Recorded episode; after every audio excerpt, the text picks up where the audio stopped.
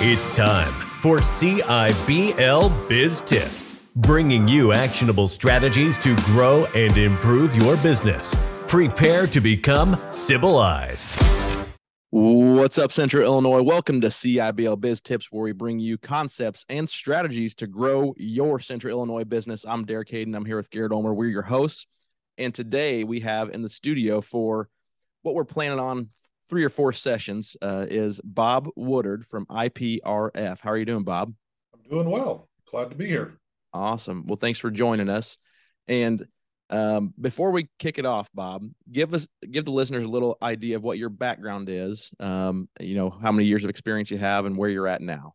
Yeah, you bet. So I this actually makes my 29th year in the industry. So I started right out of college, really have never looked back. And I'm fortunate in that my background's actually pretty diverse. So I started for about the first seven, eight years working for a carrier. And then I left that carrier and formed my own agency, grew that to four different agencies operating in 26 states, and um, had the ability to actually sell those agencies 2016, 2017 and uh, took a little time off, but then came back into the industry. Whereas now I'm actually director of marketing for Illinois Public Risk Fund, IPRF, that you had mentioned. And uh, we focus strictly on work comp arena, but more specifically for public entity. But honestly, what we do is pretty much universal across the board. Awesome. Gotcha. Awesome. So, all you listeners out there, you've seen the title of the show. You know, we're going to be talking about workers' compensation, which is everybody's favorite topic as a business owner. um, but in Garrett and I's experience, work comp is a very misunderstood product that that businesses, in most cases, um, are required to buy by state law, and a lot of people think it's just an expense that's cutting out of their bottom line. Um, and I know there's some things that you can do to control your cost that we'll talk about in later sessions. But today, what I'd like Bob to explain to all of our listeners is how exactly is work comp premium calculated for business owners? And you know, and that's that's kind of the interesting thing is there's not a this you know huge multi-page calculation. And, and a lot of times we like to think that it's a lot more complicated than what it actually is. It really isn't. You know, every single position that you have within you, you know, you as an employer from your admin to your you know security to warehouse workers they all have class codes. And those classifications essentially tell us as underwriters what that risk level is for those specific uh, positions and then what the premium is that we should be charging.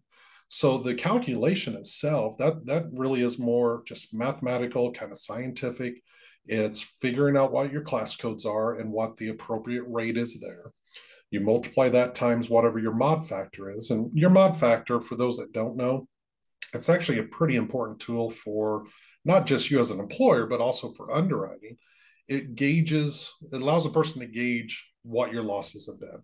So if you're running on, let's say, a 0.90, so you're less than a 1.0 mod, then that tells us that your losses have been pretty minimal and that you're doing a good good job of controlling them. The flip side to that, and these are the ones that really I hope are paying attention today. If your mods are 1.2, 1.3, you're in a situation where you're incurring, you know, pretty uh, significant losses. And that right there tells us either you had some very unfortunate couple of years, because I mean, honestly, let's face it, there's going to be certain accidents, things of that nature that are just unavoidable. But it also tells us as underwriters what your losses have been. So we take your class codes and the premiums associated with that. We multiply that times your mod factor. And then from there, we multiply that times the payroll that is there. And the payroll is always divided by 100 because it's work comp is always figured on a per 100 basis. That's the scientific part. The art side of this is where the really good underwriters come into play because they understand that not every single employer can just be by the book that this is what the calculator says so this is what we're going to charge. They're going to take a look at are you as an employer being proactive in your loss control? Are you simply just sitting back and letting the losses be what they're going to be or are you actively every single day encouraging training and teaching people to lock out equipment and you know to be able to tag things out. Just you know how exactly are you um, taking control of your losses? And that's where an underwriter has the ability to assign debits or credits to the overall premium. So i always and this is historically 29 years of doing this you know there are some employers out there that they think less is more. That is so not the case when it comes to underwriting. You know if you've had some bad years tell us why you had those bad years. You know we're, we're human. We we want to know those things. Uh, we understand that you know there's just certain things that are unavoidable. But by the same token let's say five years ago you're running at a very high mod. Now you're running at say a 1.0 take take credit for that. Tell us you know hey it's because we did this we did that we implemented you know loss control uh, recommendations. Let our underwriters know so that way they can better assess what your rates need to be because you know we're in this for the long haul. We're not looking for employers that you know have had three different carriers in the last five years. That's not how you build a successful work comp program. So that's how we look at every single account is what can we do to make sure that you stay on the books for the next 10 15 20 years and make sure that we can have a positive impact on not just your bottom line, but ultimately for the employees to be able to take care of them and keep them healthy. That's great. I know, what you know, with Derek and I, when we meet with clients and discuss work comp, we always talk about, you know, believe it or not, it's it's actually the piece of your insurance package that you have the most control over. Yeah.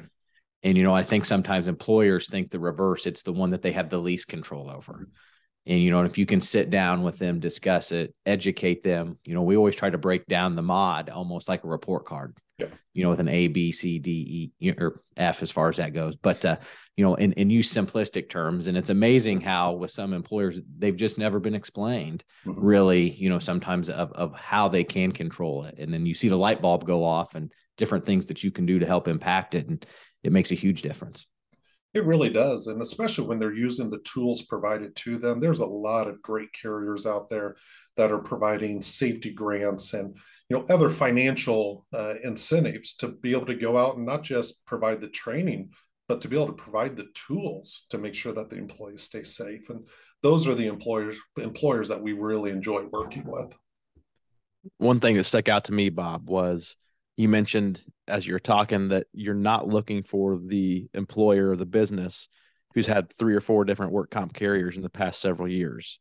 And I think that's a mistake that a lot of business owners make is, well, I'm just trying to get the cheapest one I can get right now.